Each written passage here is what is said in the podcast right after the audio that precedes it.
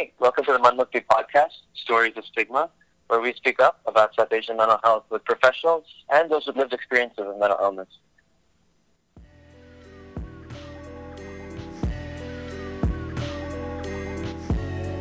Today we're going to speak with Anita Wazlani, who'll tell us a little bit about her own experience with mental illness with her family and she took away from it um, for the rest of us to learn something.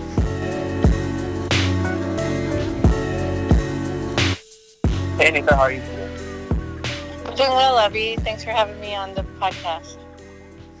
Thank you for being here and for being willing to share.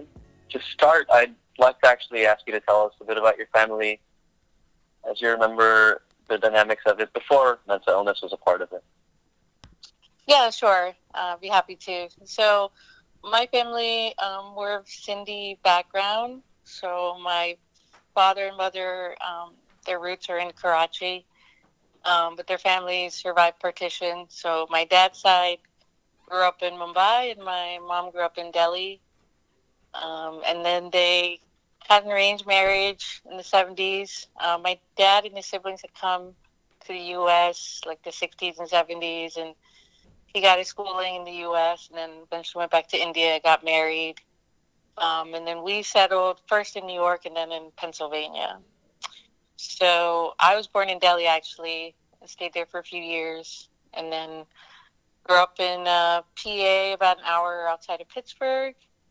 And uh, my brother was born uh, in 1986 and he was born in Pittsburgh. So, um, so we grew up in like a small, small town. I mean, we'd go to Pittsburgh a lot because that was the only place where they had things to do mainly. Um, but and my, my dad would work Pittsburgh, and then he started working um, closer to home as well. So, um, yeah, and then um, you know, shortly, shortly after my brother was born, so like in the '90s, my mom was actually diagnosed with uh, schizophrenia, and um, you know, it was uh, kind of challenging after that, but um, but I did want to give you, you know, that that was kind of the the dynamics that I grew up in, and um, she was medicated off and on. Um, she did get had a had a longer stint when I was very young at a psychiatric hospital when they had diagnosed her. So um, I don't really remember that too much. But I do right. remember being gone for a substantial period of time. So um, and then I started to learn more and more about her illness as I got older. But you know, at the time, I didn't really know too much of what was going on. Got it. And I have to ask about Pittsburgh because it's the one thing I remember vividly about it. But how many times did your parents take you to that temple, the famous temple that's there? Oh yeah, yeah, the SV temple, as we call it.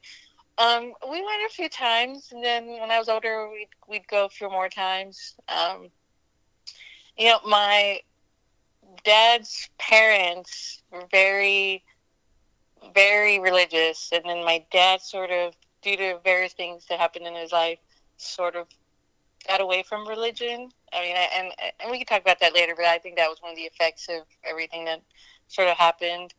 Um, but as far as that temple, yeah, we, we did go a few times. I, I personally didn't see what was so great about it, but we always heard so much about about yeah. that place you know. I mean, we used to, I mean, we used to travel from Texas to Pittsburgh just to go to this temple, and I would never understand as a kid, like, oh, not Pittsburgh again, like, not this. right. I have, right. I have I, bad I memories of going to that place. yeah, I, I always heard that from people. They were like, "Oh, what about that temple?" And uh, yeah, I mean, it's, it's a cool temple, but other than that, you know, so so, Anita, you, you mentioned that you know as you were growing up, you you started to understand a bit more about what your mother was dealing with with the schizophrenia. Can you tell us a bit about what that was like when you when you started to understand that and how you reacted? Yeah, sure. So there's kind of several dynamics. Um, one, we we grew up in an area that was all white, so um, I felt already felt very different, and you know people would comment my mom would wear saris every day, so people comment on that and the language sure. barrier, uh, you know. So there was that whole being different aspect, and then um, my mom. I mean, sometimes there was, you know, she had certain things that like were not normal. So um, she'd get diagnosed, and then she was on medication. Sometimes medication would work, sometimes she wouldn't take it. So I mean, there was all of that going on. Um, there was a lot of arguments with my parents between each other. So it was just kind of, you know, but so that was kind of in the background. Um, but my family really wouldn't talk much about it. And so, like, we would still do normal things. We'd go on family vacations. My relatives really wouldn't talk about it. Um, so we had my dad's brother live nearby. Um, and then we had some family in Jersey on my dad's side. Um, the one thing that was very noticeable was that my mom's side, we never had contact with them. You never had much communication. My mom would write letters to India, and she wouldn't get responses. so I mean, as I got older, I kind of felt bad because I mean, I didn't know anything about my mom's side of the family. Like, where were they? And I know she was trying to reach out to them, and so I don't know. There was there was that aspect to it as well. Um, and then you know you'd see medication and the cabinets and you know and then she'd have doctor's appointments uh, things like that. So i started to get to know that like you know these things were were going on. Um you know when she was not well she'd call the police she'd get paranoid. So there sometimes there would be police at the house um, and i'd be really like embarrassed like what's going on? We lived in a small town so um, right. So, you know, there was these very like embarrassing moments growing up, and just kind of didn't know how to handle it because you already are different, and now there's all this too. So. Yeah. Yeah, it, it, it sounds like stigma kind of played out on two levels for you there. One of just being a someone different in a small town in small town America, and the other of dealing with the stigma specific to your South Asian family and, and the broader community that your family belonged to. What was it like in terms of talking about your mother's illness to people, both in you know small town America as well as with the with the people in your family? Um, and did you use like did you talk about it in different ways with with those two kind with those two sets of people? Um, yeah, I think so. Um, yeah, well, with people around. So my dad would always describe it as, you know, she had postpartum depression and and things like that. I think he didn't want to say she was schizophrenic. He only used that term around us. He like never would use that in front of other people. Um, and that was only later on too. So um, I think that was just his way of dealing with it. I, I mean, I think at some level he was a little, I don't want to say embarrassed, but I mean, you just feel the judgment of people, and it just ended up being such a dirty word, for lack of a better term. Sure. And um, I think around the family, the family sort of knew that she wasn't, you know, well, but I mean, my mom still was pretty. When when when the medication was properly diagnosed and, and things were going well, well, she was fine. Um, you know, we would still do normal things, and she didn't work and she didn't drive, but she helped with the cooking and the household chores and did the groceries. So, I mean, she was still living a, a stable life. It was um, there were just up and down moments throughout. And the other thing that was kind of interesting, she she was diabetic, but that also had gone undiagnosed for for a number of years. Not sure why. And so she always had these stomach issues. And, and so once that was finally diagnosed, you know, so a lot of things had, had come into play there. But um, yeah, I don't know. I, I don't think I really talked about it outside to many people. So, you know, I would just come home, do stuff at home, play with my brother. So it wasn't something that was avidly talked about maybe until I was a little bit older. And then I just kind of said, you know, she's just had some problems, and I don't think I really was very open about it either. So, yeah. Do you, do you think the way that things went in terms of um, how you were able to handle it, or how it was treated by your family, do you think how different would it have been if y'all were still living in India? What do you think was better or worse about dealing with that while being in America? Yeah, it's a good question. Um, I think in India, the stigma is so much worse. And I think, you know, I've seen a few documentaries and facilities and things like that. Um, not that, you know, that's that might be a little bit overgeneralizing, but it seems that Indians are just very judgmental, and the way my my, my mom's side, the families in India, most of, or at that time, most of them were, um, and just the way they handled it was so harsh, and it could have been worse. Say she didn't get married, and her symptoms, you know, weren't treated. Maybe they would have sent her to an institution or institutionalized her or something, you know, and then she would have never had children or, or done anything. Um, so so I don't know. It's just kind of a scary thought to think if if she was in India and just the medical. I think at least medically, she was seeing a doctor regularly here. I I still don't think the situation with her um, medication and stuff was the best in Pennsylvania, but it wasn't terrible either. Um, but that said, I think it would have been worse in India. So.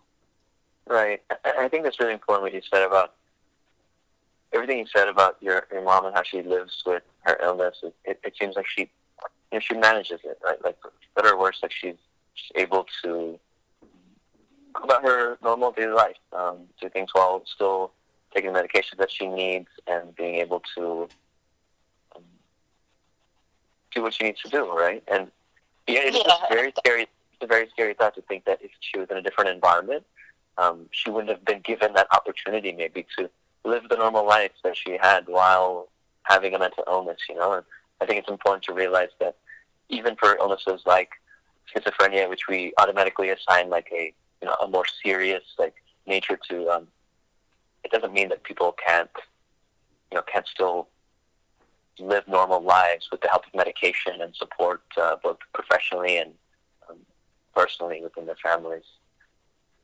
Yeah, I mean that's that's very true. At least for that that part of time, I mean, her memory was intact and, and things were good. So I mean, later on, so she she did have um, a mild stroke, and so now she's got dementia, some some early onset dementia and things like that. But those were illnesses that came afterwards, right? So um, it does compound her her current state of mind now, where she does need a lot more care. But growing up, she was able to do things and remember things and you know things like that. So yeah, you're you're absolutely right there. And you, know, you it's been a while now that you lived with your mom's illness and cared for her as well. How do you talk to people about your mother now? Um, now that you're a little bit more used to it and a little bit older. Uh, yeah, that's a good question. I mean, I think um, because she's 65 now. Um, I mean, I've told people like, yeah, she's got you know dementia and, and things like that. So people just as- associate all of that as one thing. But um, I said, you know, she's also had mental illness, but it's been stable for the most part. And um, I mean, I, I guess that's how I, I talk about it. Uh, she still has sometimes behavioral issues, which is associated with one of the two. Um, if she's not regularly taking her medicine. The problem now is she doesn't regularly take her medicine, so someone has to be there to make sure she takes it, gives it to her. So, um, but I think most people probably don't really realize that she has a problem. Um, you know, so it's it's not something that you see someone and say, "Oh, they have a mental illness." You can't really just tell right away unless they have some behavioral issues. So, you know, um, she's met all my friends. I mean, um, so my dad, my father passed away a few years ago, and so now um, she actually lives with me here in DC, and she's met all my friends. She's hangs she hangs out with them sometimes. So, I mean, now we're just kind of more comfortable, and I'm a little bit more open about it. And um, yeah, so that's kind of how our routine's been. Yeah, when I guess when when she does meet your friends or when people are meeting uh, you both, coming over to your place maybe for first times they're not too used to it. How do they breached the subject of mental illness with you and your mother? What are, what are those interact What are those interactions like? Um, I think now people are a lot more understanding. Honestly, um, I don't think they realize what schizophrenia is. I mean, I still sometimes have hesitation to tell people about it myself, and that's something I've had to overcome. Um, but you know, I mean, sometimes you do get, you know, well, is she okay? I'm like, yeah, she's fine. I mean, up and down moments and up and down days, and um, or they'll just talk to me as if as if she's not there. Like you ask her, she's right there, you know. So, um, so there's stuff like that, but I think I think people are understanding, but I think that's more related to her being her age and and people, you know, just associate. To, to be honest, in this society, people associate older people with having illnesses, and I don't think they realize that, you know, she's had to deal with this um, more most of her life. But you know, I, I usually don't get into that type of history with everyone. So, right, yeah. If you could give advice to people as to um, how to carry on these conversations, or like if you could tell people like what they should say when they meet you for the first time, or like meet your mom for the first time, like what would you tell them to say? How how, how, how could they best be caring with their language? Yeah, no, that's that's a great question. Um, I think I think it's just about being, you know, aware and just being sensitive to to the fact. So, uh, just having direct engagement and and, and being friendly. Um, what I've noticed is that uh, I'll have a conversation with people, and my mom will be there, and they'll just kind of just have the conversation with me. And and so I guess my advice is just always include the other that person because um, it just you know people get scared of people with disabilities and they don't want to like I, I've seen it enough times where they don't feel 100% comfortable to directly engage, but I think that's the best way is just treating that person like just like you or I, just have a direct conversation and keep them engaged. And, uh, and my mom responded really well to that. So I have one or two friends that are really good about that. And they always like keep her engaged and into the conversation and ask her about things. And, and that's the thing when when people have disabilities, they often feel isolated, and then that makes their conditions worse. So, kind of not, you know, having that person feel isolated or lonely, things like that. That's what I've noticed really helps when you, you know, don't do that. I guess so. I think that's. I think it's really important advice, and you know, in some ways, it's it's crazy because what you're telling what you're telling people right now is you know just don't just treat this person like a regular human being. Like talk to them and make sure they're included in the conversation.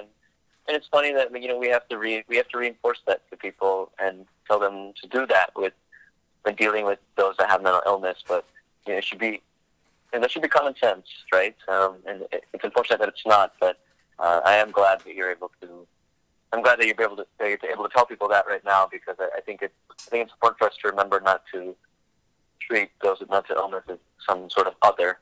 They're just like us, you know.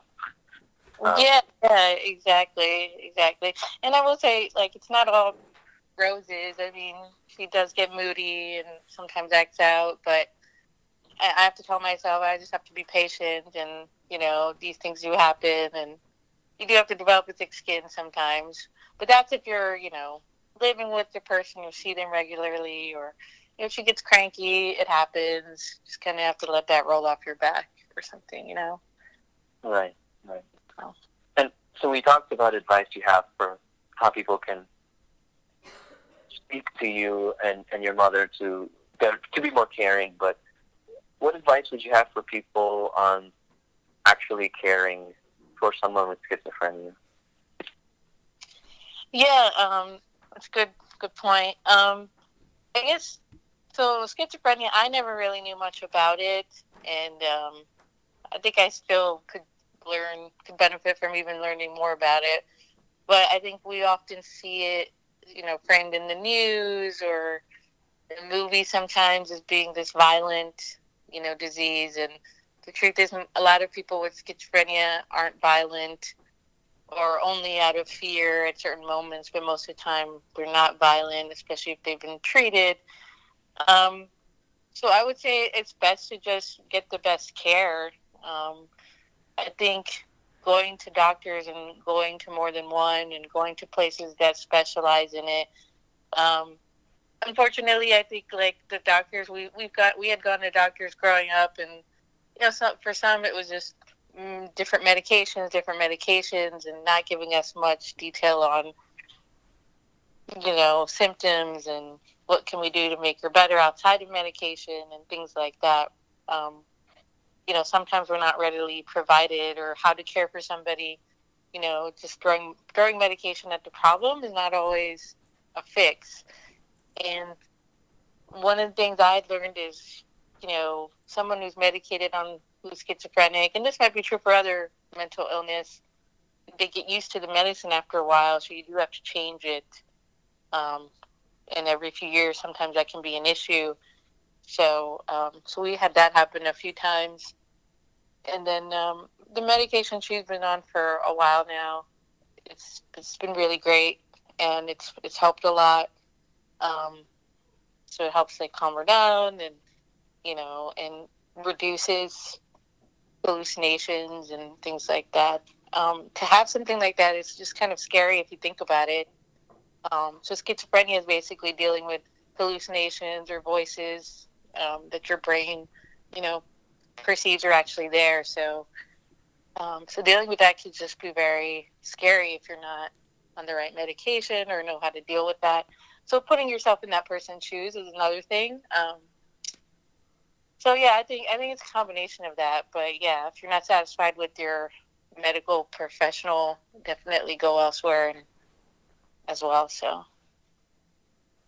Thank you. Yeah, thank you for giving us some very practical advice, and also thank you for being willing to share all of that with us. I know that none of that is easy. Um, I want to want to switch topics now and talk a bit about someone else in your family. Um, you could tell us a bit about your brother, what was he like as a person, and what was it Yeah. like when? How did how did things change when mental illness came into the picture? Yeah, yeah. Thanks for um, bringing that up. Um, so my brother is five years younger than me, and um, yeah, he just a you know normal kid. So we used to fight all the time. But I remember when he was born, and you know it's a typical older sibling, younger sibling rivalry, and um, I ended up being the big sister that like took care of him. You know, we were always told to always stick to each other, and so we kind of always did stick to each other, and um, you know, fought, but we were always close growing up, and um, you know, always stuck up for him, and um, you know, went to see him in the school play, you know, encouraged him to do things, and he was very smart, um, straight A student, um, had well with the with the so his name, as I told you, my grandparents are very religious, so my grandparents named him. So his name was Prabhu. So Prabhu in Hinduism means God, and it's a difficult name in, when you're in a small town. Sure. Uh, yeah, of non-Indians. So we often called him PJ, and uh, okay. yeah, because he, he hated his name because it was just so different. And at first he wanted to be called Chris, and that wasn't happening. So He wanted to be called Chris. yeah, Chris. Okay. I mean, it, it would have been. A, it's a great Starbucks name. Yeah. Yeah, right. Um, but yeah, um, so um, I mean, things were just like normal, and he he had gone to. He was a very smart kid, but he wasn't sure about school, so he had gone to do an associate's degree, and I convinced him, you know, you should just get a bachelor's. You only have two more years, and so he transferred into a four-year university where he just had to complete two more years and he was going to get like a, a bachelor's in business or something. And uh, yeah, after maybe six months into his first year, so this was the first time he lived off campus. I mean, sorry, it's the first time he lived out of home. and he was living on campus, but he would still come home every weekend because school was only like an, an hour away. And, um, you know, I remember he had complained of like headaches. Um, so he was a diabetic too. So the interesting thing is, I got a lot of my dad's traits genetically, and uh, my brother ended up getting a lot of my mom's traits. So, Oh, okay.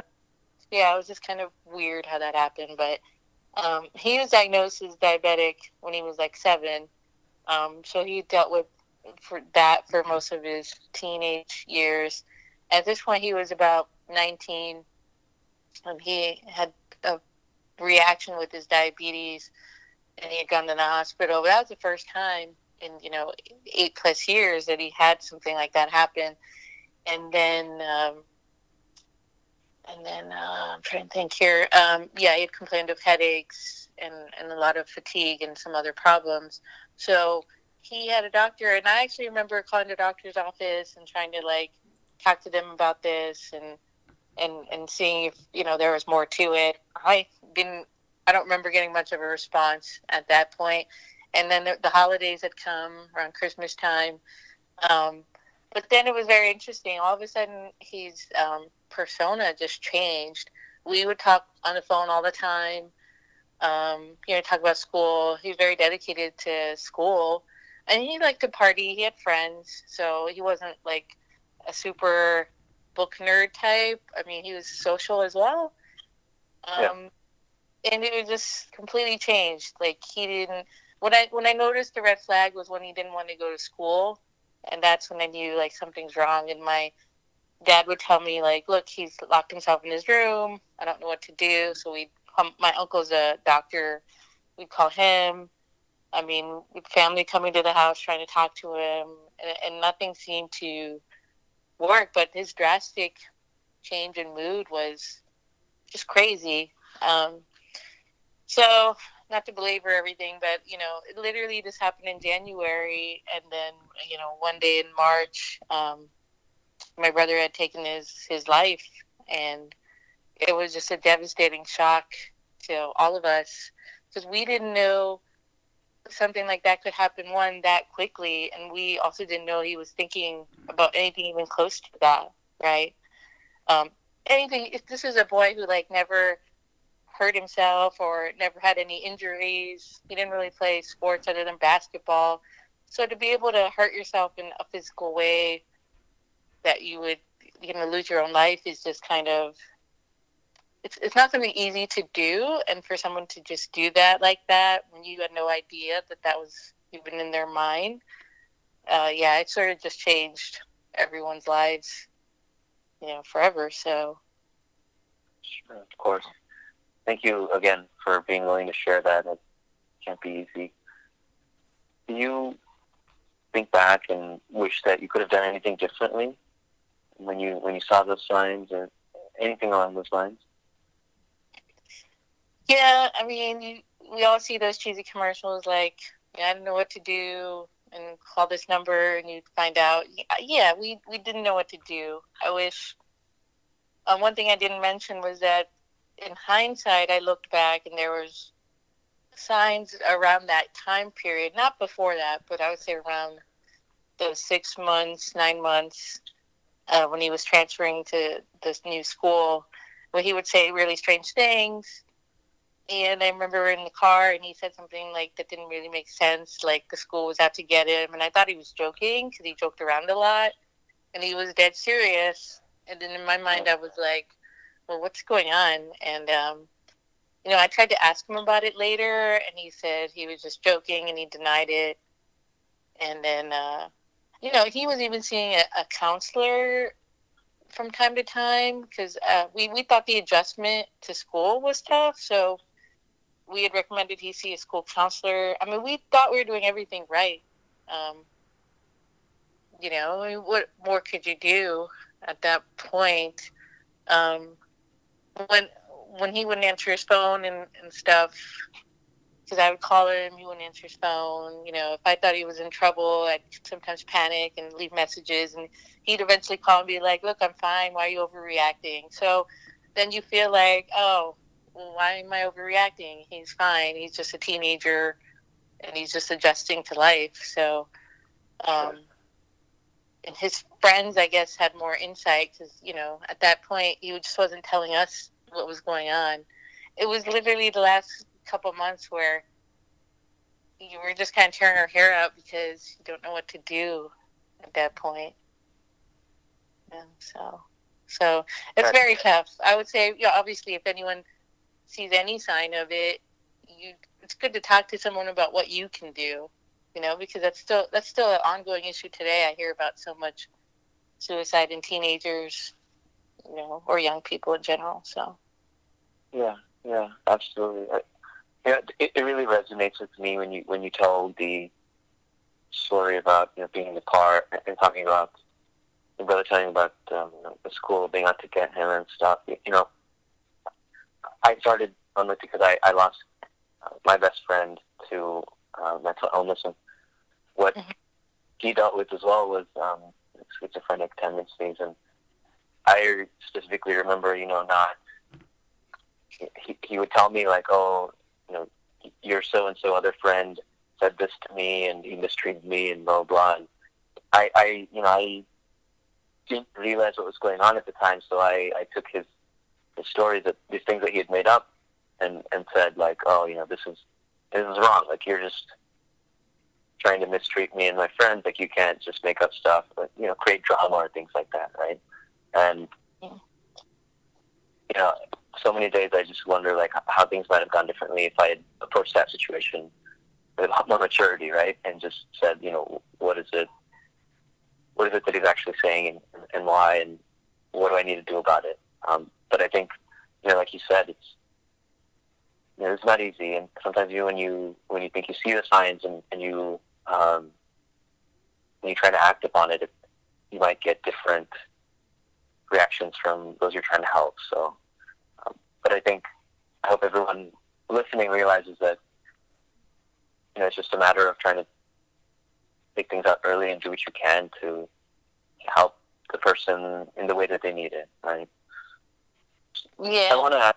I want to ask, Anika. Um, you know, your brother obviously didn't speak up about what he was dealing with as as much as he could have, as much as he, you wanted him to. Um, do you think this silence was because of stigma, or do you think it was because of hope that you know one day he things would get better and he could put all of this behind him and he wouldn't have to worry you guys so much?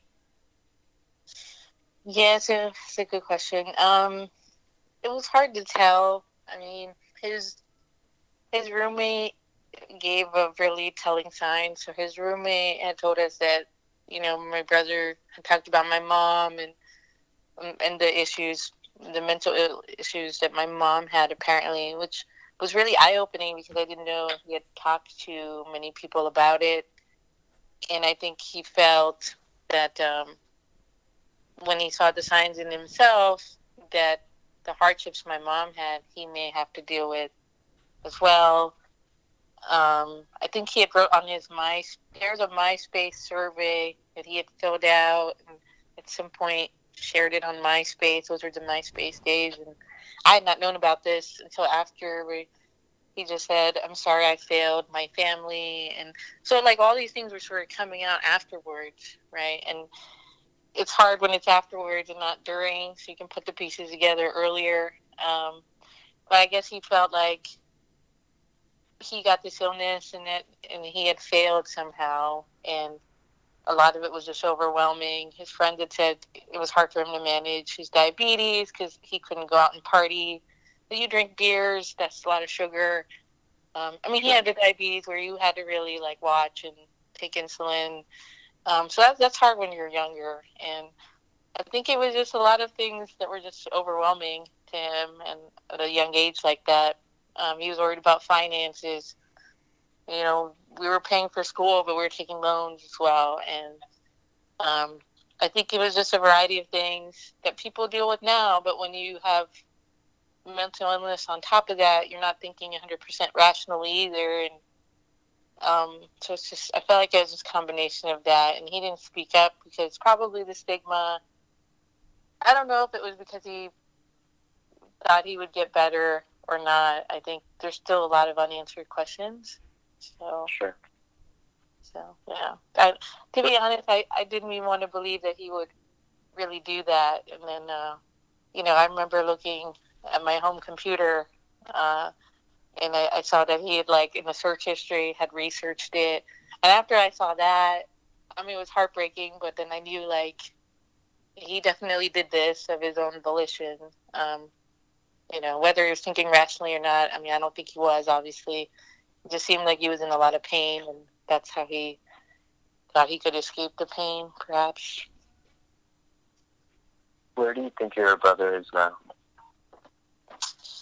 Um, I mean, I like to think that he's his spirits moved on, and he still watches over us from time to time. Um, you know, and and he's in a better place. He's not feeling any pain. Um, so, I mean, they say in Hinduism you re- reincarnate into something else, but I don't know. I, I still think, in some capacity, maybe whether in another form or not, he's still watching over us somehow. Yeah, absolutely. I I want to move away now from the stories you've told, and again, um, it takes a lot. So I think we all appreciate just being able to hear your perspectives to better inform all of us to know how we can treat people that are dealing with mental illness in our family or our loved ones in general. But to talk about things in a more general aspect, you know, I think people tend to have a lot of empathy for depression, right? Because depression as opposed to other states of mind or mental illnesses. But because on, on some level, we might understand depression, whether this is correct or not, as a kind of sadness, right? Uh-huh, uh-huh. How do you think people can understand schizophrenia better? And what did you learn about it in the process? Well, I think um, other people are starting to understand other illnesses like bipolar and um, schizophrenia doesn't always come in like, you know, the standard package. It affects everyone a little differently. But I mean, you make a fair point because I mean, honestly, I never really heard much about it.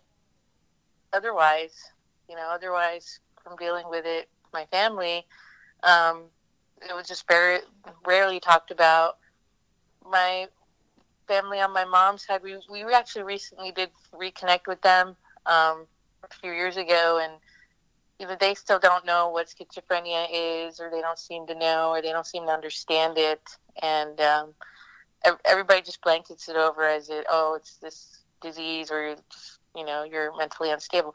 My mom graduated college. Mm-hmm. My mom is smart, so I think, unfortunately, sometimes you see the stigma of it's associated with being not intelligent, and that's not true either. So, very intelligent people with decent IQs and you know she speaks multiple languages. I mean, so there's you see all these like various stigmas associated with it, and um, I mean it's just like it's just like I would compare it to bipolar disorder. You know, mood swings. And I mean, the one thing that does make it different is I think the hallucinations and you know voices that you hear that aren't there. Um, and what some of the medication tends to do is sort of numb it and make those receptors um, slow down so that you know you do get there's a lot of side effects. There's still no perfect cure and there's still no real real reason of why people get it other than genetics. I mean i haven't the studies are still not there. Um, the science i think is still not there or i don't really know too much of, of the new stuff that's out but um, i think it's just looking at it as it's not a one size fits all it affects everybody a little differently. So some can be violent, and some folks cannot be violent at all. And um, it just it just depends on every person, really. So I, I, think that's the biggest thing I took away from it. And um, yeah, with certain medications do help, and certain medications don't, and it affects the medications also affect everyone differently too. So, so it, yeah, yes, that's that's it. So hopefully that's. Yeah good answers. I, I, I think it's a great answer. Uh, I, and again, I, I think it's like it's one of those things, right, that we talked about before. It it should be common sense for people to look at these things uh, on a spectrum, to look at it, to look at each person's case uh, uniquely, and figure out how illness is manifested in them and how to best treat it. But you know, again, we like to categorize mm-hmm. things. We like to treat things as like um, monoliths when, when they're really not, right? Like this is each individual person dealing with it in their own way, and, it, and it's important that we recognize that. Um, right, but, right. You know, apart from apart from all this, and uh, you know how you can take care of other people better, and how to be more sensitive to other people. It's important now that I ask you, how did you take care of yourself? Did you see any psychiatrists or, or therapists in general during this process, and what did they do well? Yeah, you bring up a good point. Um, you know, I've learned that therapy is a good thing, and my dad, I think, from dealing with all of this, um, I mean, he lost faith in religion, and he was just always so angry, and um, and he and the other thing was he wanted to handle everything himself. Um, so there was all this stubbornness. And you know we had told him you should talk to somebody you should see therapy it's not a bad thing. But he'd grown up in such an environment that you know in india that this was all considered bad if you went to a doctor. Even though his his wife had to go to a doctor he just didn't want to do it. He just didn't want to seek therapy and i think that affected him. So um, i think for me i knew i was a lot more self-aware um, because of all this so after my mom, I mean, yeah, sorry, after my brother had passed, um, it, it was just really, really a lot for me to handle, given how close I was to him and everything, and a lot of emotions that I couldn't process. So I saw a therapist for about a year and a half, and I went to her every week, and um, it really helped. I mean, I can't express how much it helped because I'm not sure how I would have been able to just cope with my feelings and and deal with everything. Um, my my father also had passed a few years ago, and the trauma wasn't as significant then. But I did see someone for a short period of time through work, um, and then you know I think we had talked about this before. You know, work had I worked for the government, and the first thing that came through budget cuts was, you know, the mental illness help so, right.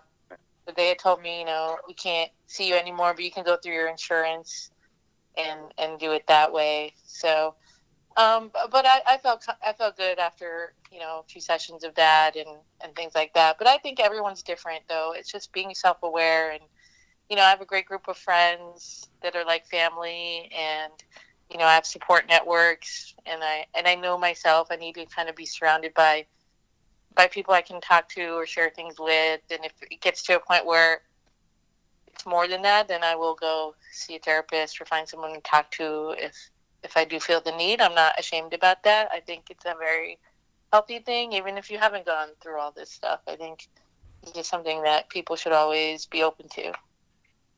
Yeah, yeah, and I, I do want to highlight what you said about the the benefits, the, the mental health benefits going away for you as, as a federal government employee. That you know, at times it seems like this, these things we talk about, what's going on in, in the current political climate, might be weighing hard on the mental health of some of us. And the reality of it is that it it affects the actual reality because seeking care for some people who work for the government, and that's something I think that we should just keep in mind in terms of what resources are available and what's being taken away. Um, but in these therapists that you did see, do you think that they specifically handled the your South Asian context well, or what could they have done better with that?